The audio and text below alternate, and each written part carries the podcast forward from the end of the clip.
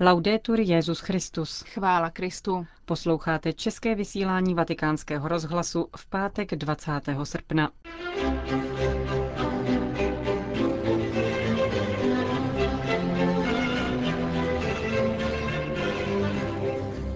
Krátké zpravodajství a po něm promluva otce Richarda Čemuse. To je náplň našeho dnešního pořadu, kterým vás provázejí Johana Bronková a Markéta Šindelářová.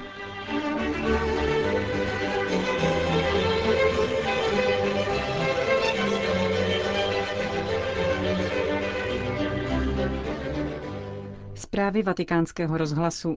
Vatikán. Není možné zavádět etnické třídění a za chyby jednotlivců trestat celé národy. V tom duchu komentuje Vatikán vysídlování Romů z Francie. Sekretář Papežské rady pro pastoraci migrantů a cestujících upozorňuje na to, že od začátku srpna bylo ve Francii zlikvidováno několik desítek nelegálních táborů. Ti lidé potřebují pomoc, nemohou být ponecháni sami sobě, říká arcibiskup Agostino Marketo. Je to nejpočetnější národnostní menšina Evropy, nejméně 12 milionů lidí, z toho 5 milionů dětí, které by měly chodit do školy. To jsou otázky pro budoucnost Evropy závažné. Posílání Romů do domovských států probíhá v logice nové imigrační politiky prezidenta Nikolase Sarkozyho, zdůvodňované bezpečnostními zřeteli. Sarkozy nazval nelegální romské tábory zdrojem obchodu s lidmi, prostituce a zneužívání dětí. Do konce měsíce má být z Francie odesláno dalších 700 lidí. Většina z nich ale počítá s brzkým návratem, protože Evropská unie garantuje volný pohyb osob. Londýn. Pokusy o zachování poslední katolické adopční agentury, která beznadějně válčila o právo nesprostředkovávat adopce pro homosexuály, definitivně selhaly. Dalších deset církevních agentur, některé s více než stoletou historií, ukončilo svou činnost poté, co v roce 2006 britská vláda začala vyžadovat služby pro homosexuály. Organizace Catholic Care se jako jediná proti rozhodnutí odvolala.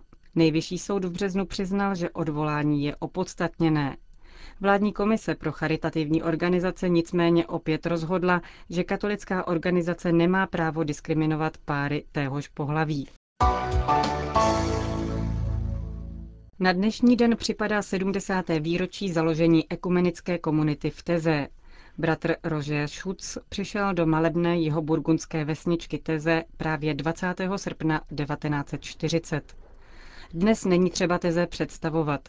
Z nenápadné výzky se během dalších desetiletí stalo místo vlévající naději a víru ve smysl, místo vyhledávané mnohými.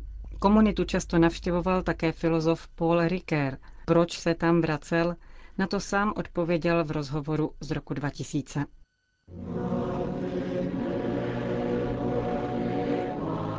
Co přicházím hledat do tézy? Řekl bych, že přicházím nějak prožívat to, čemu nejhlouběji věřím. Že to, čemu se všeobecně říká náboženství, má spojitost s dobrem. Do určité míry na to křesťanské tradice zapomněli. Existuje jakýsi druh omezení, výlučný pohled na vinu a zlo. Ne, že bych podceňoval tento problém, který byl předmětem mého zájmu po několik desetiletí. To, co si ale potřebuji ověřit, je, že zlo, ať už je jakkoliv radikální, nedosahuje takové hloubky jako dobro. A jestliže má náboženství, jestliže mají náboženství svůj smysl, ten pak spočívá v osvobození jádra dobra v lidské bytosti, v hledání dobra v místech, kde je zcela skryto. V téze vidím v určitém smyslu vpády dobra, ve vzájemné lásce bratrů, v jejich pokojné, diskrétní pohostinnosti a v modlitbě.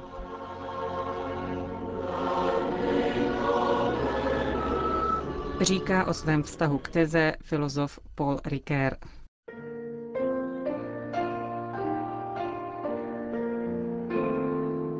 Drahý Josefe, aneb zlatý totáč, promluva otce Richarda Čemuse.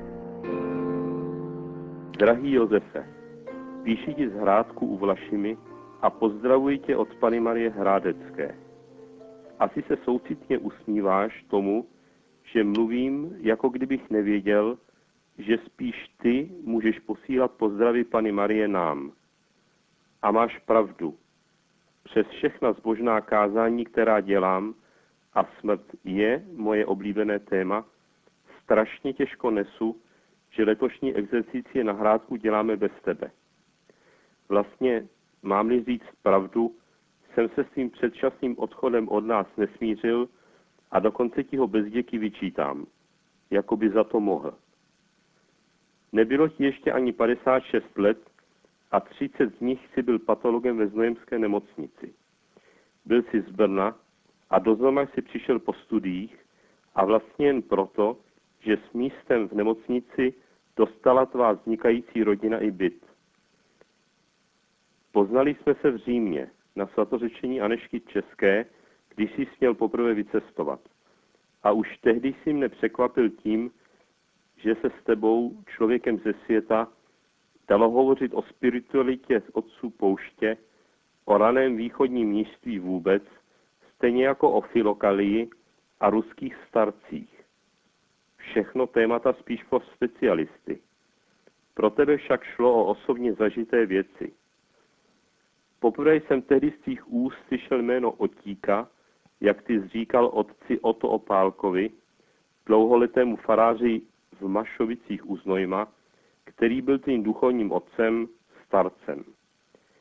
Později jsem pochopil, že pod jeho vedením si dorostl do oné ryzosti, kterou si zachoval nejen celá ta léta totality, ale i po ní, po listopadu, v nových poměrech, které si hodnotil kriticky, pro mne někdy až příliš. Patřil si k onomu duchovnímu proudu, který se po komunistické totalitě zvedl a jak vlna se dral teď už otevřenými hranicemi z Česka do Francie, do Septfond, trapistického kláštera, který se stal duchovním přístavem těch hladových duší, které se nedali nasytit kaší, ale toužili po hutné duchovní stravě. Septfond a později Nový dvůr se pro tebe stali duchovním zázemím, ačkoliv si žil, ale možná bych měl říci právě proto, že si jako lékař a otec rodiny musel žít ve světě, nechtěl si ale vyprahnout tím, že bys nahrazoval spiritualitu konzumem. Nenahrazoval jsi. To ale mělo svou cenu. A fakt, že jsi se za 30 let svědomité služby patologa nestal ani primářem, že jsi se nedal na komerci, spokojil se s nejlevnějším autem na trhu a bydlel stále v onom malém přiděleném bytě, bylo cenou, kterou si se ženou Maruškou, syny Matějem a Janem a dcerou Markétou platil za to, že jsi vytyčil jiné priority, než které si žádala doba. Byly to hodnoty, které se utvářely v době totality a které si po listopadu prostě nehodil za hlavu, ale žil je i v nových poměrech svobody a nebývalých možností obohatit se a užít si. Takový život se však ukázal paradoxně těžší než za komunismu, kdy byl člověk tlačen se rozhodnout, zda vejít či nevejít do církve, bez toho, že by mohl dlouho kompromisně přešlapovat a postávat nerozhodně na Prahu. Tvrdí-li vídeňský kardinál Schönborn, že v Rakousku a potažmo ve všech tradičně katolických evropských zemích je církev v přechodu od Volkskirche k Entscheidungskirche, tedy od lidové církve k církvi osobního rozhodnutí, tak u nás to již díky komunistům proběhlo. Možná i proto jsem slýchával i z tvých úst Josefe Vzdechy, které náš společný přítel sochař Otmar Oliva schrnul do lapidární věty Zlatej totáč. Zlatej samozřejmě ne proto, že byly housky levnější, ale že bylo za co si nechat skelným prachem rozleptávat plíce při broušení bižutérie v plzeňském kriminále na Borech. A zlatej taky proto, že člověk tehdy věděl, kdo je kdo a našli se vždy lidé, kteří to s člověkem a jeho rodinou nesli. Ty, Josefe, si ten pojem zlatej stáhl i na zdravotnictví. S trpkostí si mi líčil, jak ubývá dětské zdravotní prevence, mizí kontrolní instance a místo nich stále více nastupuje samovláda komerce a modloslužba kariéry. Až si věděl, o čem mluvíš, a že nemaloval čerta na zeď, se mělo na svém vlastním těle tragicky potvrdit. Je tomu přesně rok, co si z posledních dnech exercicí na hrádku stěžoval na bolesti v břiše. S vypětím sil si dojel domů a šel do svého vlastního špitálu, tentokrát jako pacient. Co začalo rutinní laparoskopii zlučníku, se vlivem lidského selhání těch vlastních kolegů proměnilo v třítýdenní kalvárii, která vyvrcholila sepsí dutiny břišní a skončila tvým úmrtím 17.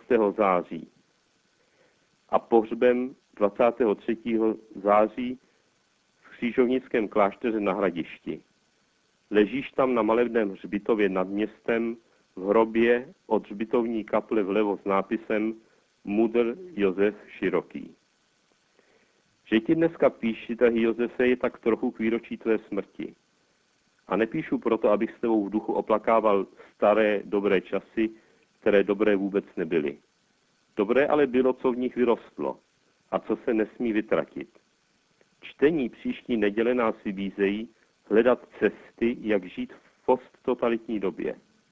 Izajáš píše po návratu z babylonského zajetí, kdy navzdory optimistickým očekáváním lid čekali svízele a těžkosti při obnově země.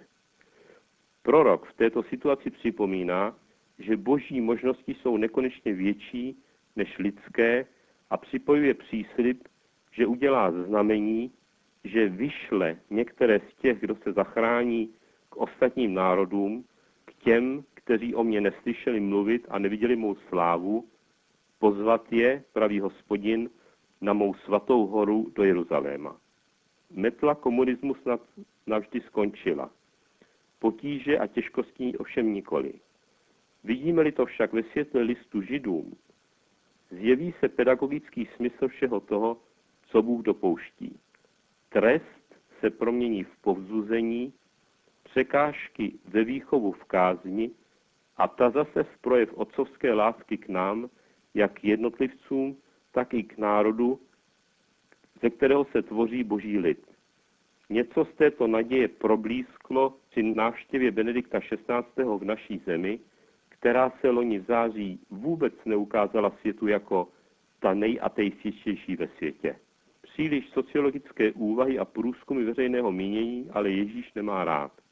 Když to na něj zkouší s otázkou po většinových či menšinových poměrech těch, kdo se spasí, pokud možno v procentech, pán klasicky obrátí nezávaznou, zvědavostí vedenou otázku osobní zavazující apel.